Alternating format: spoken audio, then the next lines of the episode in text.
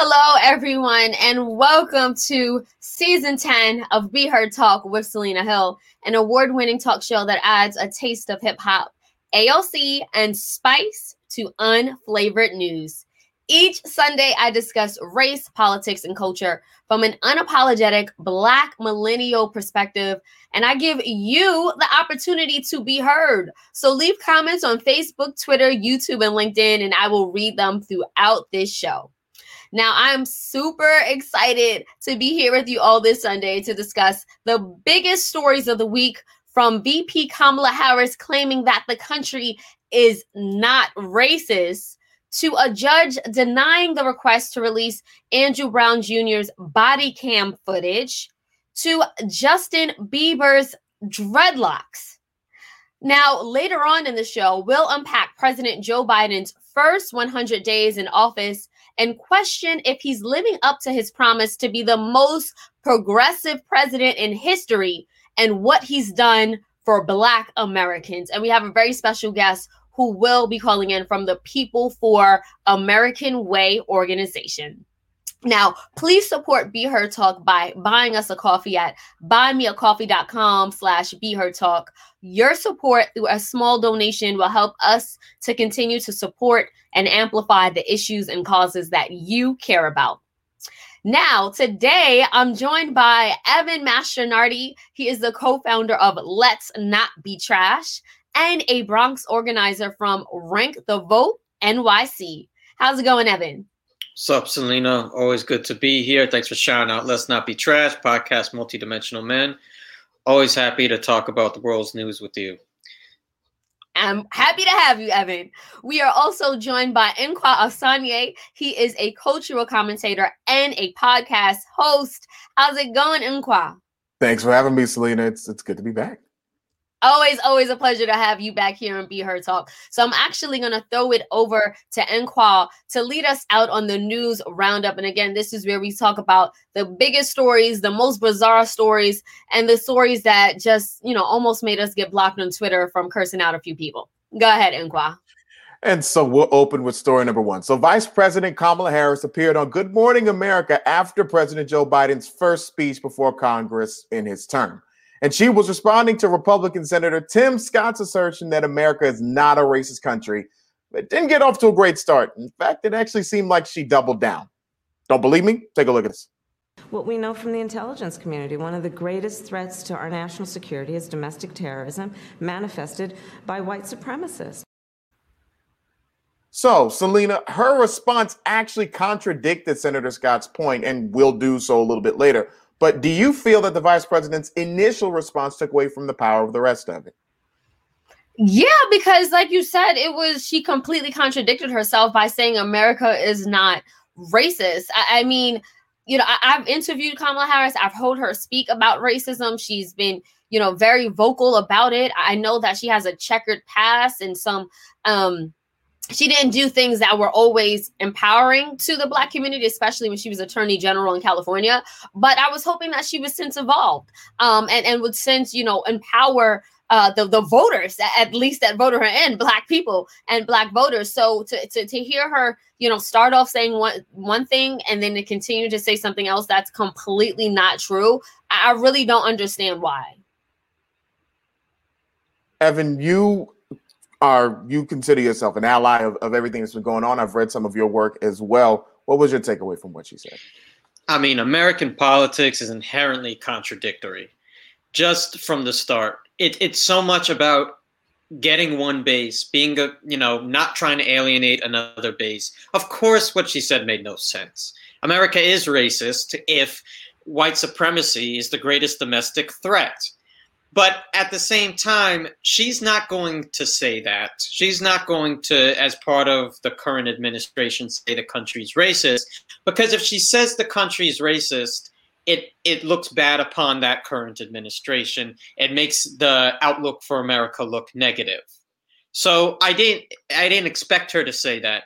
But it is kind of ridiculous when you see that statement back to back. It's like anyone with any sense would realize that if that's the current threat, then there currently still must be racism. as we take a look at, you know, later on the show, we will preview Joe Biden's first 100 days. But Selena, there has to be, it's it can't be easy being Kamala Harris right now. She's already the first African American pres- vice president, rather, holding the position, first woman to hold the position, first Asian American as well. So she's in a bit of a tricky situation as it is. But how much then more do her words carry weight? They carry so much weight, and Like again, I understand, you know, like Barack Obama infamously said, I can't be the president just of Black America, but, you know, only for, you know, actually for all Americans. Um, and I understand that black people have a, a, different bar that is set. You know, we can't just show up and truly be our authentic selves and talk. You know, when we when we talk amongst ourselves, it's very different when we're in front of white folks, right? We kind of have to put up a facade because they still wield so much power, and and and the way that this system is designed, it is oppressive even to the elected fi- figures in power because they answer to people and they answer to constituents who are racist themselves. I'm talking about the American people. So I understand the nuance and the complexity that people like Kamala Harris are are have to navigate while you know governing and, and working in their role.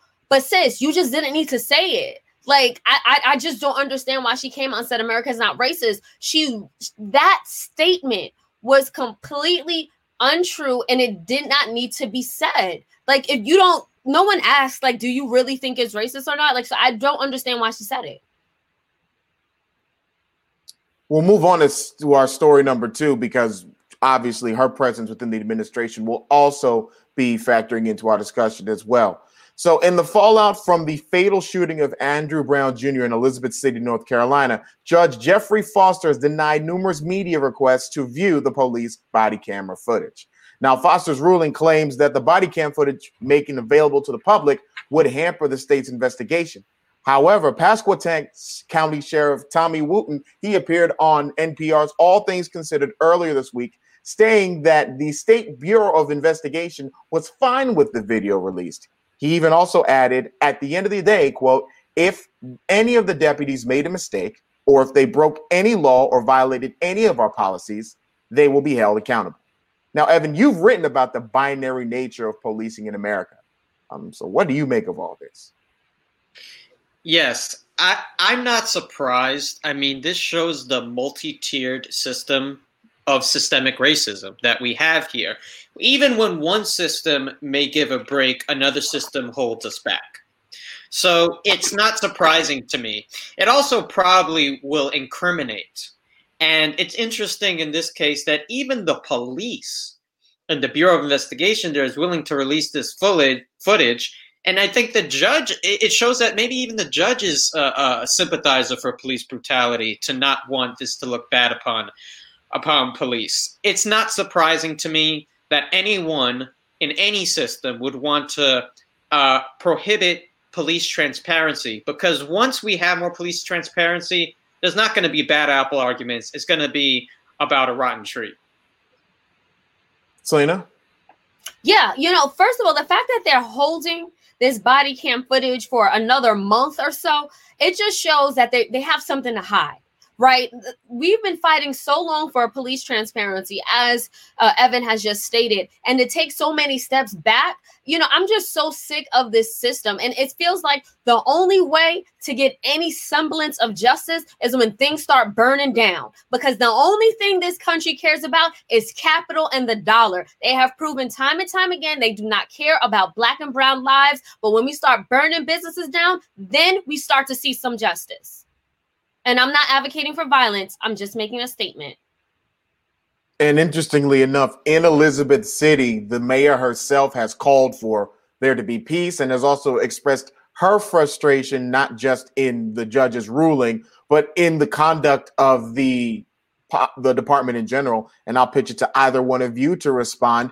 It seems that despite the systems being, you know, sort of holding each other up, the actors in the middle of each one are throwing enough kinks to maybe break the whole thing all together. But is that enough? Um, I think that this is why you hear a lot of people saying you must, uh, you know, destroy, and I like to say then reassemble for something better, the system from the ground up. Because, you know, you have a few kinks, as you mentioned, which is important to recognize because any sort of progress is harm reduction. And I'm certainly about harm reduction. But one kink is stopped by uh, another kink in the way of um, injustice. And, you know, even when the police are willing to comply in some ways, uh, you know, the judiciary is not. And even the fact that, as Selena is mentioning, it seems so much more important to preserve property than humanity still has that foundational problem. So I hope on a small scale this will be enough, but on a larger scale, a lot more work to do. You know, if I may inquire, Ivan E. Green via LinkedIn left a really good comment that I did want to just highlight. Ivan says America was built on the premise of white supremacy. America has unfortunately maintained systematic protocols in society and our government. Uh, and then he goes back to Kamala's statement back in the day, uh, the South. However, and I'll just stop there because I do feel like there's an overlapping theme about the systems of white supremacy and systems of oppression, which again is showing up in this case with Andrew uh, Brown Jr and those systems unfortunately struck in a different way because on Tuesday, police body cam footage from Alameda, California revealed that officers pinned down 26 year old Mario Gonzalez to the ground for more than five minutes until he became unresponsive. Now, the incident took place the week before, and Gonzalez later died on April 19th, the day before Derek Chauvin was eventually convicted on the murder of George Floyd. Now, a petition with over, rather, almost 4,500 signatures urges Alameda County District Attorney Nancy O'Malley to charge the officers involved in Mario Gonzalez's death, while also noting that she has only done so once during her entire time in office. Now, the national conversation of policing in this country will continue. So, Selena, where where are we now? Square one. I mean, we all celebrated the victory of Derek Chauvin being convicted. Um, a small victory, well, a big victory um, of a battle, but we're not done with the war. You know, when we think of Mario Lopez, now I haven't personally been able to watch the video as of yet, um, but from reports to know that he died in the same manner with a, you know, with police putting body pressure on his head and his neck, it's just sickening. And it just goes to show that there's a, a, the lack of respect and humanity for black and brown bodies. Um, you know, we talked about last week on Be Heard Talk. Not only do we need to, you know, regardless of, you know, reforming police, people are pushing to defund police or abolish police because we see that this system in place now uh, doesn't have accountability. And as a result, police are um, licensed to kill, uh, to terrorize, to over surveil, um, and to just literally harass Black communities. And it's ending with how many unarmed Black and Brown people losing their lives. It's, we definitely need something different. Evan, your response? I mean, I couldn't watch this whole video. I'm I, I, all I needed to know is that it happened, and I, I I believe it, and I know it happened. I mean, it's not a matter of of is this going to happen again. It's simply a matter of which which times did we get on tape and which times we didn't. That's it. This is we're going to find out if, if if there's any sort of cam footage that we're going to find situations like this throughout the country it's it's so unfortunate though that this black pain and trauma is the only way for some people to even believe that this happens let alone if there's any sort of justice in the courts so none of this surprised me i'm sure there will be more cases we find out of this happening or a different either by suffocation or a different way the cops have been rolling rolled up as executioners for a long time it's just now some people happen to be in the place to get it on camera so Richard Riley left a comment via LinkedIn saying, where is the justice for Black America? He left another comment saying qualified immunity is needed immediately. I think we definitely all agree here, Richard. And we will also see the presence of video in our next news roundup story. See, on Wednesday, the U.S. Department of Justice announced that Travis McMichael Gregory McMichael, and William Bryan were charged with hate crimes and attempted kidnapping in the death of Ahmaud Arbery back in February of 2020. In fact, taken directly from the quote delivered by the U.S. Department of Justice. Counts one and two of the indictment allege that the defendants used force and threats of force to intimidate and interfere with Arbery's right to use a public street because of his race. Now, all three men are facing separate charges in state court, which were only brought after public pressure, where guess what? There was indeed another video that was released. And it seems like the ongoing thread, Selena, is that without video, no one's even paying attention. It's almost as if the voices weren't enough. Yeah, and it's so true that um, because technology um, is here now, all it has done is it's allowed us to record and present more evidence to the trauma and the terror that has been happening to both black and brown bodies. And I know that, you know, someone has left a comment saying, why do we include brown people in suffering? I, I do think in cases of police brutality in itself, um, we just talked about Mario Lopez, and there's a number of other uh, uh, Latinx brothers and sisters who are being harassed, over surveilled, and killed by the hands of white police officers. Not only that, but I mean, if we look up, think about the diaspora of black people, they black people exist in Dominican Republic. There are black people in Puerto Rico as well, in Guatemala. So, you know, when white people or white cops pull you over, they're not saying, hey, where's your family lineage from?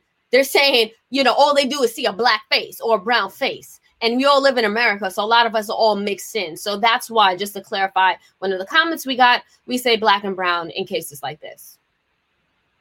Does again, go ahead. let me just end by saying anti-black racism is perpetrated in a lot of different areas around the diaspora. Go ahead, Antoine. Evan, your your take on this? Yes, Adam Toledo, just a few weeks ago. I mean, as as you said, Selena, the cops are not going to ask. Um, and I also just want to throw in we need to repeal and end qualified immunity, not have it. Qualified immunity is what prevents a lot of cops from being sued. We also need for people to understand that our tax paying dollars is going to all of these settlements. So people talk about, you know, their tax paying dollars going to bad things. Well, it goes to your cops acting out as they do and being, you know, executioners on the street. Um, yeah. Again, none of none of this is surprising to me with what happened with Ahmaud Arbery. I think it's good that we have uh, the indictments on the federal level. Uh, this was a lynching on camera, and we've we, we've seen cops even back to Rodney King that was on camera, and we and we saw all those officers uh, go scot free. So it, it isn't just the camera. The camera sometimes helps, but it's the idea of is this type of policing, is this type of violence towards black people tolerable? And I think, unfortunately, a large portion of white America, especially white American power, as I've said, the threshold for a black life is so low to white America. It's simply at sometimes it's simply at compliance or a criminal record. And if you have any of those things, well, if you die or if you get beat up, that's it it's not the same level of humanity as given to a white person, whether or not it's on camera. As we continue to look at issues like this that have cropped up and unfortunately will crop up, in fact, news right after Derek Chauvin's conviction had already proven that two more had lost their lives at the hands of the state. I'll leave this to either of you to actually answer this question. At what point is it just not enough? Let's face it, the the explanations given were never ever enough for anything that ever happened. But at what point will there actually be nationwide I guess uproar almost to the tune of what happened with George Floyd last year? I, you know what? I, I, think that when we talked about George Floyd on, on Be Heard, we talked about the, the the precedent that was set, right? This man was lynched for nearly 10 minutes on camera. Uh, we were in the middle of the pandemic, so we were all home. Um, and, and as a result, the world rallied around this one black man and called for justice, which led to the conviction of Derek Chauvin. That bar is extremely high. Okay, to get folks to pay attention to again the trauma, suffering, and oppression of black and brown bodies at the hands of police um, I, look, if people think that this conviction was means that we have, you know, drastic repeal or reform or an overhaul, that's not the case. I know that the Senate and Congress is actively trying to push the George Floyd Policing Act, which will bring about some measures of accountability. But if you ask me, we definitely need to defund the police, eventually abolish the police. And I don't know what else it will take for people to wake up to the mass devastation that's going on on a daily basis by hands of police. It's not just one person that needs justice. It's an entirety entire community of people seeking justice. Yeah. Evan, quickly, your response. Go ahead. unfortunately, if it's going to happen, I think I know what could do it, and that's when enough white people are filmed being killed by police. Unfortunately, a lot of people will only start caring when they see that a police force is something that could harm them as well. And it's interesting that a lot of times the comments I see in regard to this is actually, well, white people get killed by police too. And it's like there's a meme out there and it's very true. It's like, and you're okay with that? I think that more white people need to see the police as a threat to them too, because they don't see the humanity enough in anyone else that doesn't look like them, which is awful. But the uproar needs to have the white moderates there too. As Dr. King said, the white moderate is really the barrier to justice. And just like Fred Hampton tried to create those rainbow coalitions, I think it's needed, but honestly, it's not incumbent on BIPOC people. We need to wake up as as white people, and I hope it doesn't take police killings from anyone for that to happen. To our final story for the news roundup. So, Dr. Umar Johnson has been somewhat polarizing in the black community, and earlier this week, he made an appearance on nationally syndicated radio show The Breakfast Club one of the topics that he chose to cover was interracial marriage. And well, here's what he had to say about it.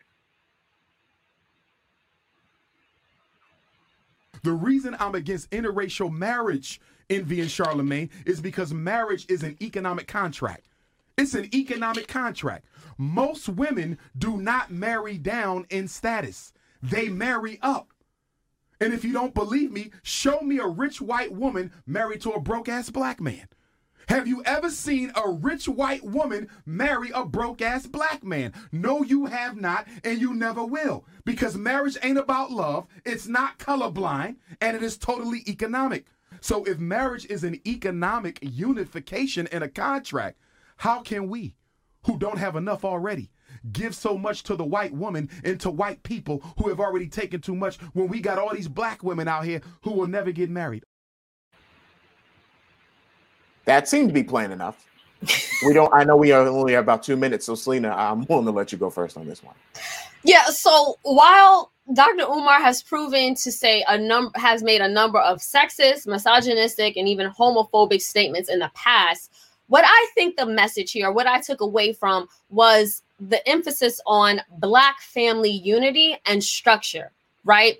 What I think he's saying, and I know he uses very crass, very raw, and unfiltered type language, but again, what I'm taking away is that we need to make sure that we're solidifying our communities um, by starting in our own homes to make sure we have a strong family unit. Um, so that, that's what I'll, I'll say about that statement. Uh, yeah, I I think there are many overarching points there that are correct, which is that a lot of marriage has become an economic institution. I think that this is one of those things where, in abstract, in many ways, what he said is factual, but you shouldn't be shamed. I, I like to talk in terms of macro and micro. So, like in the macro sense, in many ways, he's right.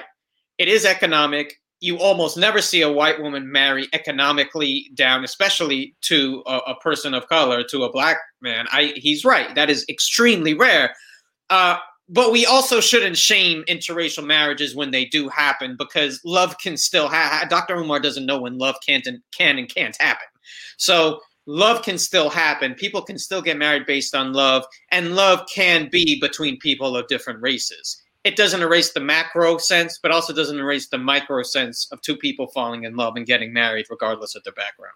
Yeah, and I, I agree with you, Evan. I do think the larger point there was the fact that white women have been put on such a pedestal um, in you know in society when it comes to Eurocentric uh, standards of beauty, and when it comes to just you know white women and black women, you know we feel it from every different angle, uh, and sometimes even you know being uh, the receivers of black male toxic masculinity. So you know it's a lot to unpack and it's a lot to talk about. So we will have to leave it right there. Um, I do just Tia Mari Whitted left a comment really quickly. She says Dr. Umar has very strong opinions, but I guess it's how you take it when you break down what he says. Thank you for that, Tia Mari. So we are going to keep things moving right along to some of the stories that really made me ask, really? This past week. First off, Rudy Giuliani's cell phones and electronic devices were seized last week by federal agents who raided his home and office as part of the investigation into his business dealings in Ukraine. Now, Trump's former personal attorney then went on Fox News' Tucker Carlson tonight to defend himself, claiming that the search warrant to seize his devices was completely illegal because everything was already on the cloud. Let's watch a clip. Hunter Biden's hard drives fall within the scope of the subpoena. The subpoena required them to take all electronics, but they decided to leave that behind.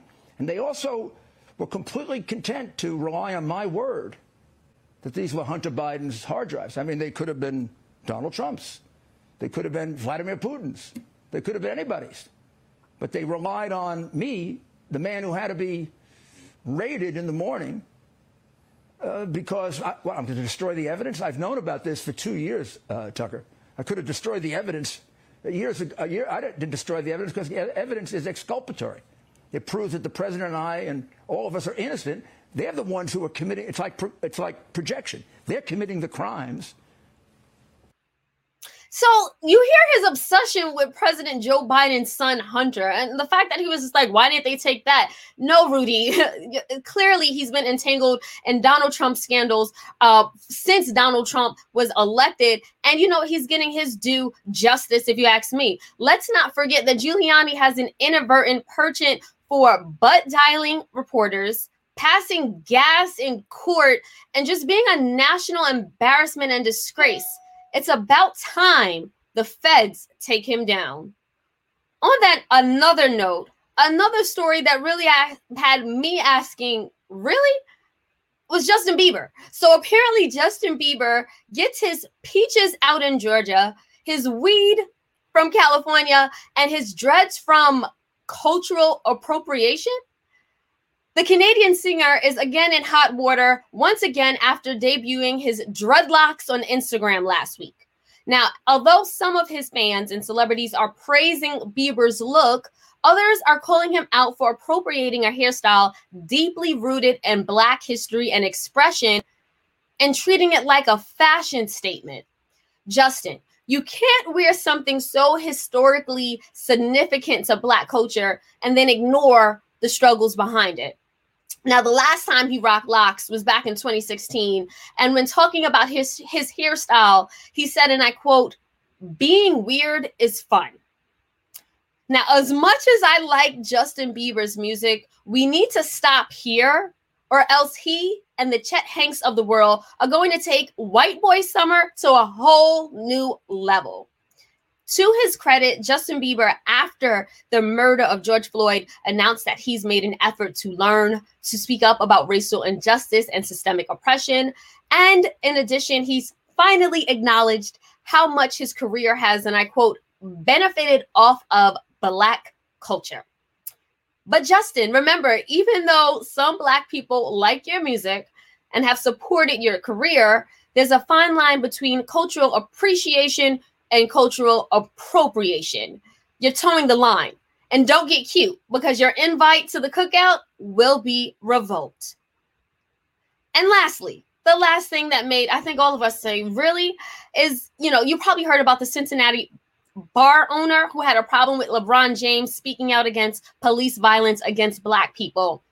So the bar owner announced that he will no longer show any more NBA games until LeBron James is expelled. I, I don't I don't even know what he means by expelled, but again, that just speaks to his ignorance.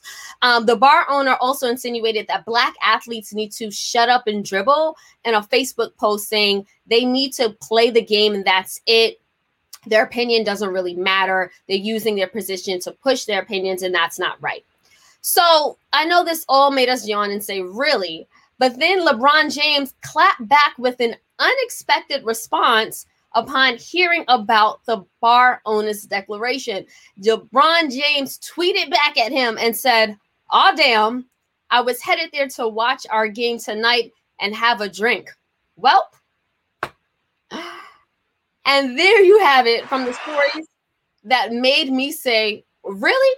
I'm going to throw it back over to Enqua to make something that doesn't make sense try to make sense. And then we have our featured guest coming on and we'll unpack Biden's first 100 days. Enqua? Enqua is on mute. So we need to unmute him. Let's try that There again. you go. Sorry about that. So we will take a different route for Make It Make Sense this week and talk about the Republican response to President Biden's first speech in his tenure as U.S. president.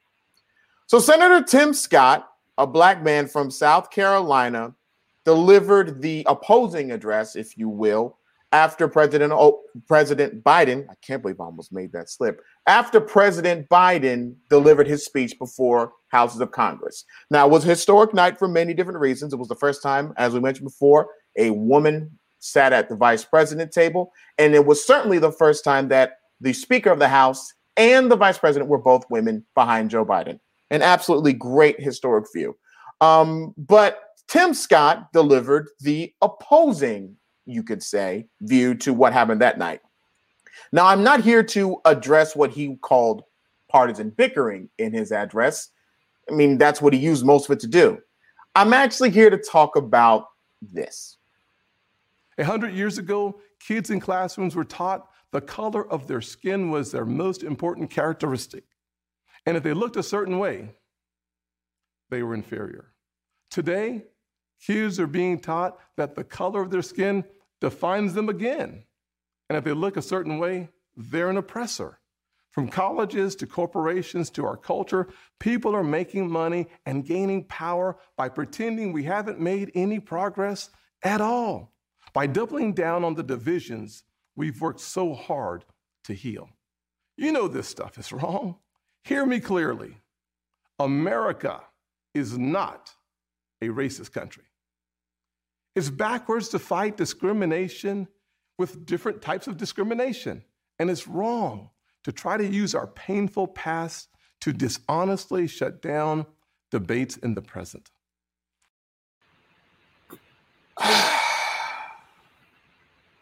That was honestly my reaction when I watched that the first time. Now, let's also be clear about this. He made a very interesting point where he mentioned that other progressives and liberals at times called him an Uncle Tom or called him the N word. And unfortunately, I'm not here to dispute that because racism doesn't really care what political party that you take part in.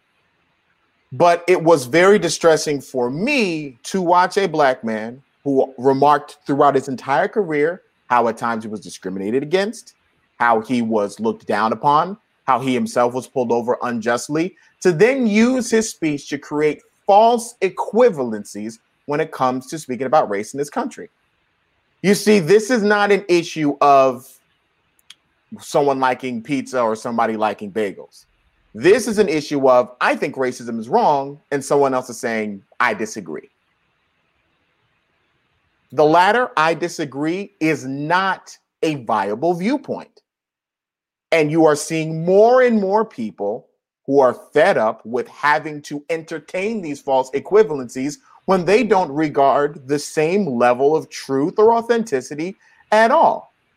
And yet, Senator Tim Scott chose to use his platform to make these false equivalencies and continue to perpetuate the fact that somehow opposing anti Black racism is wrong. There are many legislative avenues that have been taken to combat this. There are many judicial avenues being taken to combat this. But if you find yourself in a position of power like Tim Scott, and you think that this will somehow bring about healing, it won't. America can never move forward without addressing its past. And to this very day, America refuses to do so. Make it make sense. Thank you, Inqua. I don't think we can make it make sense, but you did a brilliant job at trying and unpacking this, uh, whatever we want to call disaster called Tim Scott. Now, without further ado, we're going to move right into Biden's first 100 days in office. Now, many progressives and Black voters like myself were unenthused when Joe Biden won the Democratic presidential nomination. Although we rejoiced at the victory of kicking white nationalist in chief Donald Trump out of office, we knew the next president was an unabashedly moderate Democrat and centrist who would return America to normal levels of racism. Well, it's been more than 100 days since Biden's been president, giving us a preview at what to expect for the next 3.5 years. Since becoming commander in chief, Biden has signed a $1.9 trillion COVID relief bill into law and distributed 200 million coronavirus shots and vaccines around the country.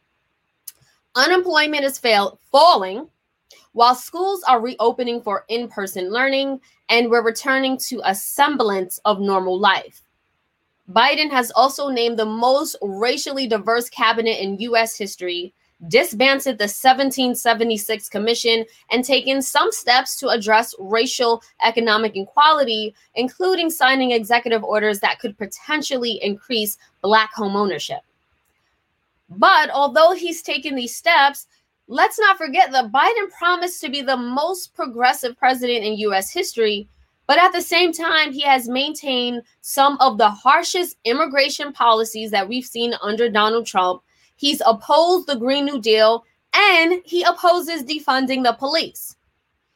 Now, we have a very special guest to join us for this conversation. And although civil rights leader and president of People for the American Way organization, Benjamin Jealous, was supposed to join us, he unfortunately had a family emergency. So instead, we are joined by Diallo Brooks, who is the Senior Director of Outreach and Partner Engagement at People for the American Way. Diallo has two decades of experience as a leader in the fight for social justice and civil rights.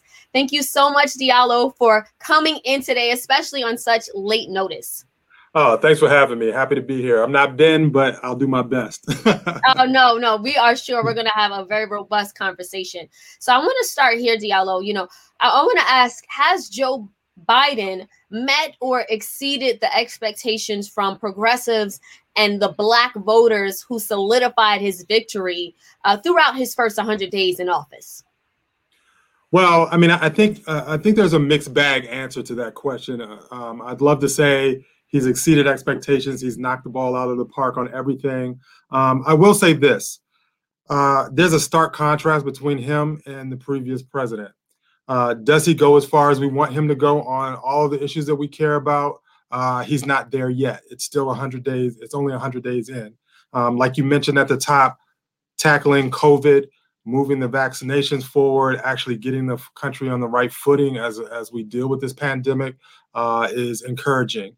Um, looking at his appointees, uh, particularly to the Justice Department with Vanita Gupta and, and so many others, um, I think are very, very important. Nominating Black women uh, to, to important positions uh, that are going to make a difference in our government, I think is incredibly important. Um, but as you said, you know, there's still a long, long way to go. There's a lot of threats facing our communities, Black and Brown folks, underserved communities, and just everyday working folks uh, put Joe Biden in office.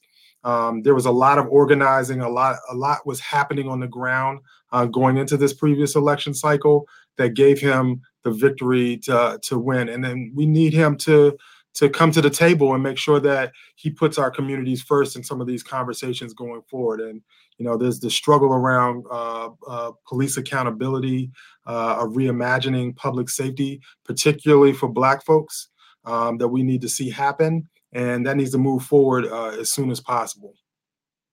Absolutely. I do want to get uh, both Evan and Enqua's voice in here as well. Tax, like what letter grade uh, would you give the president in the first 100 days, Enqua?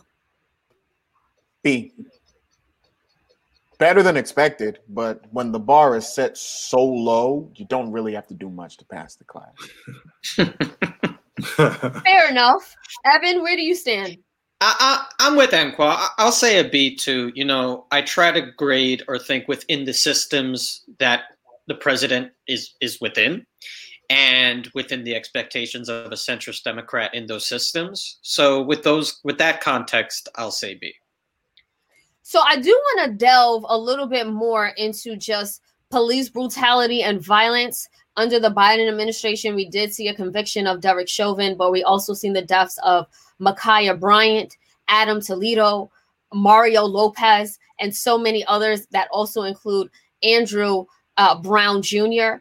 Um, Diallo, how has Biden dealt with police brutality and violence against Black communities since being elected? And would you give him a stamp of approval?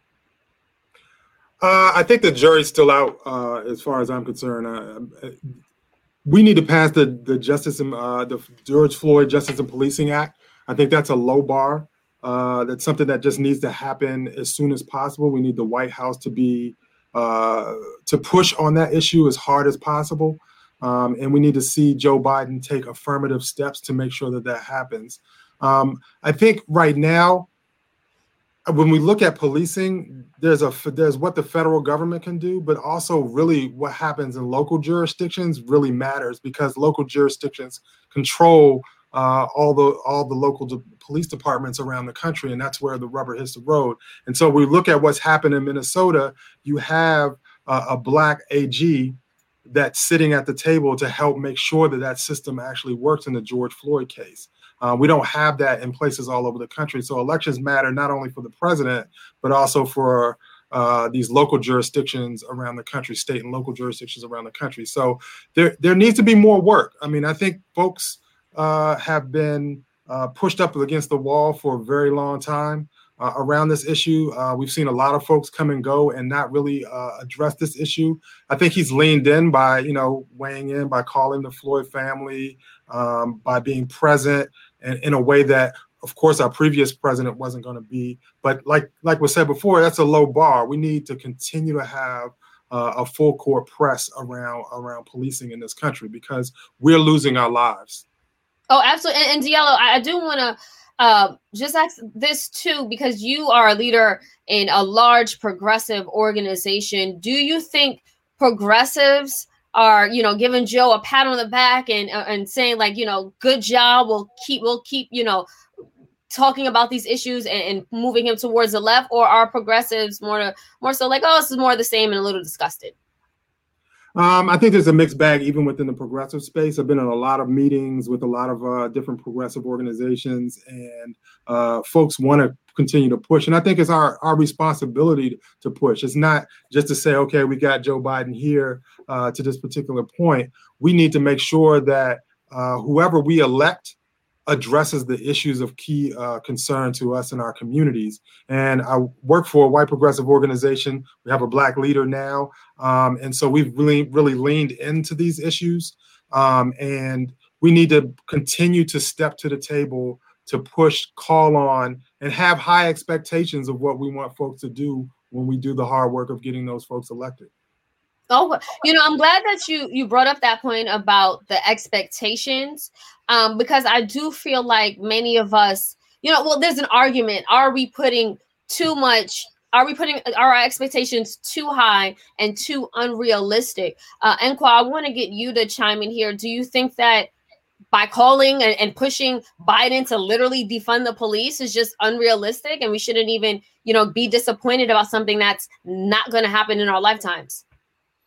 So I myself have been a part of a lot of different conversations, done a lot of reading myself, and what I've continued to learn is that when you go silent, that is when everything stops I think that we are sometimes stuck trying to figure out whether or not it makes sense or is most plausible to get results. And results never come easy to begin with. So I don't think that it hurts at all to continue to push. In fact, it's better to push than to not say anything. Because if you don't say anything, and then we get more and more problems, and then people will go, Well, where were you then? It's it's a mixed bag no matter what you do. So you might as well keep speaking while you can. Evan, I want to get you to chime in here. What are your thoughts on Biden's reaction to police brutality? And do you think he will do enough to stop it? Well, there's a lot of important points brought up here. But first, I want to say uh, to Nkwa's point, this is a bargain. Human rights should never be a bargain. But unfortunately, unfortunately, they are in politics. So you have to start high. Any bargain, you have to start high.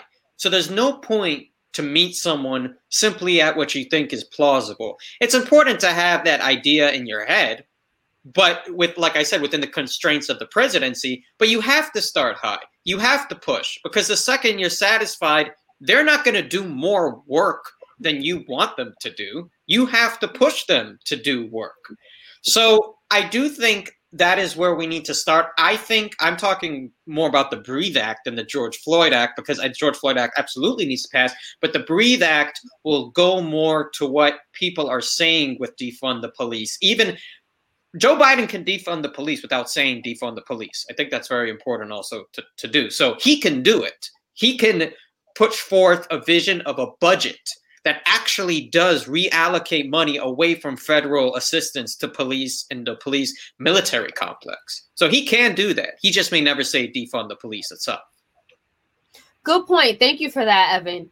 I do also want to talk about how he's handled uh, COVID. We know that the pandemic has disproportionately affected Black communities around the country. Uh, Diallo, how do you think he's handling it?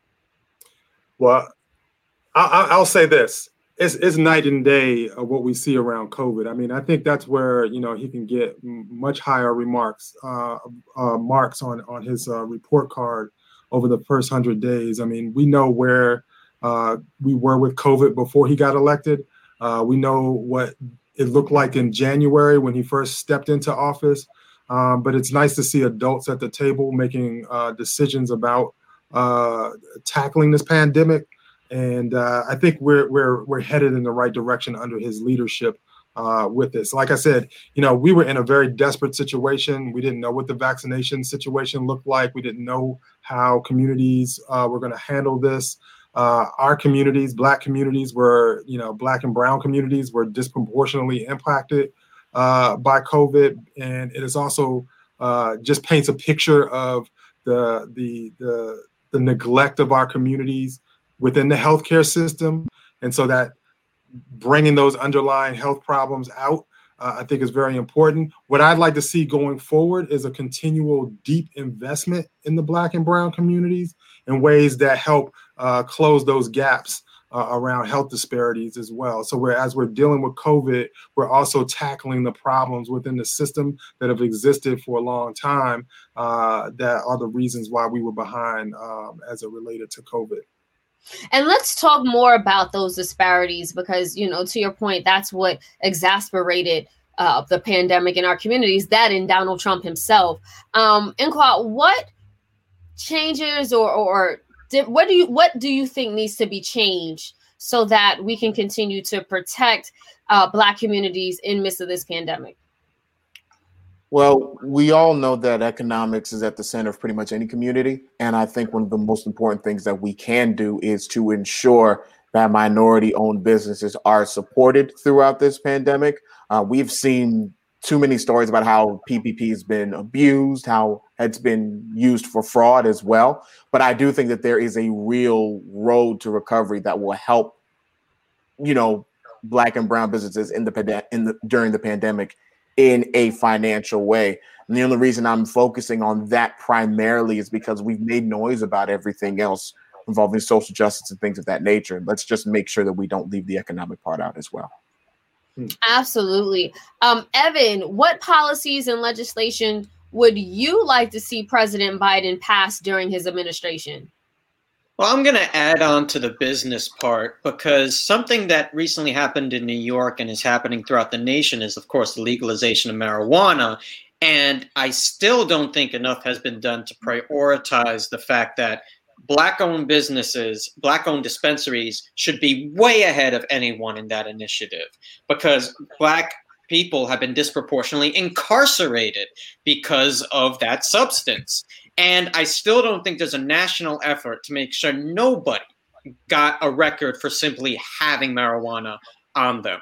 That alone, I think, will not just help economic advancement and it will help social advancement. It will help families simply get back together.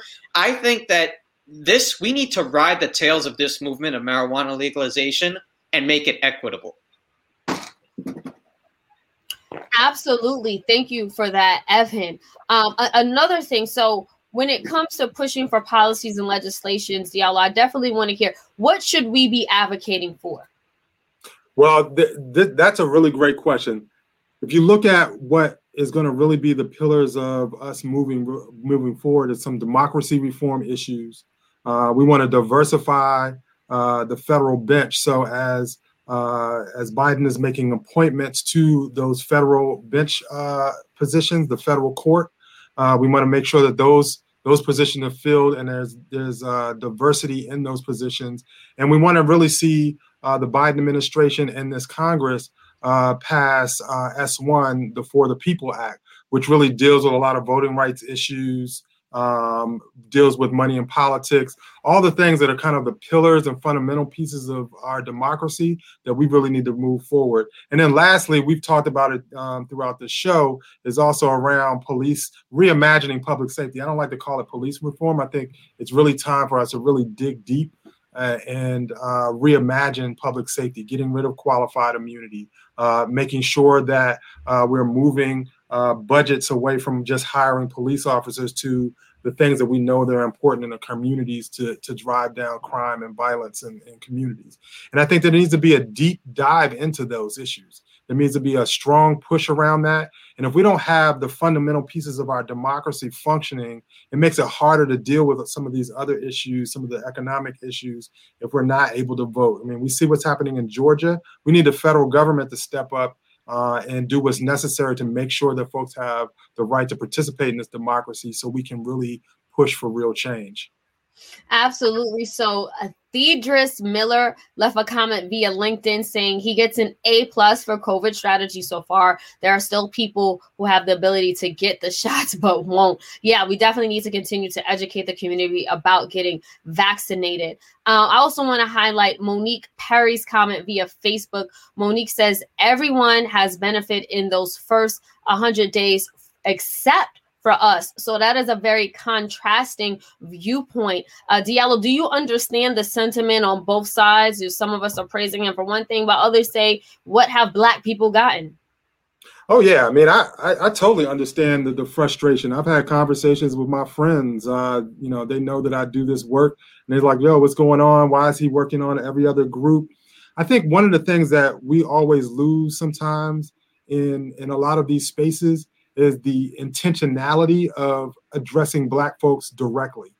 Um, there's a lot of like we're going to put everybody under the same uh, tent, which is fine. But then there's times based on the disparities we've seen in our communities, um, a necessity to directly drive and directly say that we were going to do some some some good work for Black people. Um, and I think you know until that happens, we're always going to have this divide. People are going to play in that space because they don't see themselves necessarily in the policy. Yes, you know, with COVID relief, uh, the packages that have gone out, black folks were helped with with that. We we you know, it wasn't just white folks, it wasn't just other other groups. Um, but at the same time, there needs to be a direct conversation, a direct out of the lips of the president and this administration, and say we are going to directly uh, do X uh, for Black communities because we know, as he said, uh, have been behind the eight ball for so long. Yeah, I, I 100% agree. And I do think that that's a large part of the criticism we're seeing, especially because uh, President Biden has directly protected Asian Americans, rightfully so, who were being attacked mm-hmm. during COVID. They have the, you know, the um, anti, uh, well, the, the, bill that protects them. Um, we know that he is also actively protecting L- our LGBTQ brothers and sisters, a bill that protects the, the transgender community, rightfully so. But I guess you know what what we we were upset about or like it's hard to understand why it's been so hard to just do something directly for black people. And then when we do have you know our elected officials that look like us they say well i'm not the president of black america. I can't do something that would only benefit black people. Diallo yeah i mean i like i like like i said i we you have to drive that conversation. I mean even even in protecting uh lgbtq and uh, trans communities. You can also, in that narrative, directly say how this uh, the, the work that you're doing is affecting the most marginalized of the LGBTQ community, uh, Black trans uh, folks, and so making that as a part, you know, as a key component of the conversation is really important because folks have to see themselves in the change because there's a lot of disconnect between the a White House and the street right? And people need to know and need to feel and need to hear that they are being uh, addressed directly. And you know, I think one of the faults that we had during the Obama administration is we were often silent. Um, we elected Obama and we expected Obama to do his thing, and we can kind of sit and watch from the background. I mean, we broadly, not we specifically, but we can't afford to do that with Biden we have to make sure that he understands and hears on a regular basis that black folks want to see change they want to see and be addressed directly um, and they want to see policies that directly impact our communities. And so you know we have to do the hard work of making sure that we are an echo chamber for that that we're amplifying what we're hearing from our friends and families around these issues. And we have to hold uh, this administration accountable. We're a part of why they're here. Um, we want them to do amazing things, but we have to make sure that we uh, give them not only political cover, but we push them.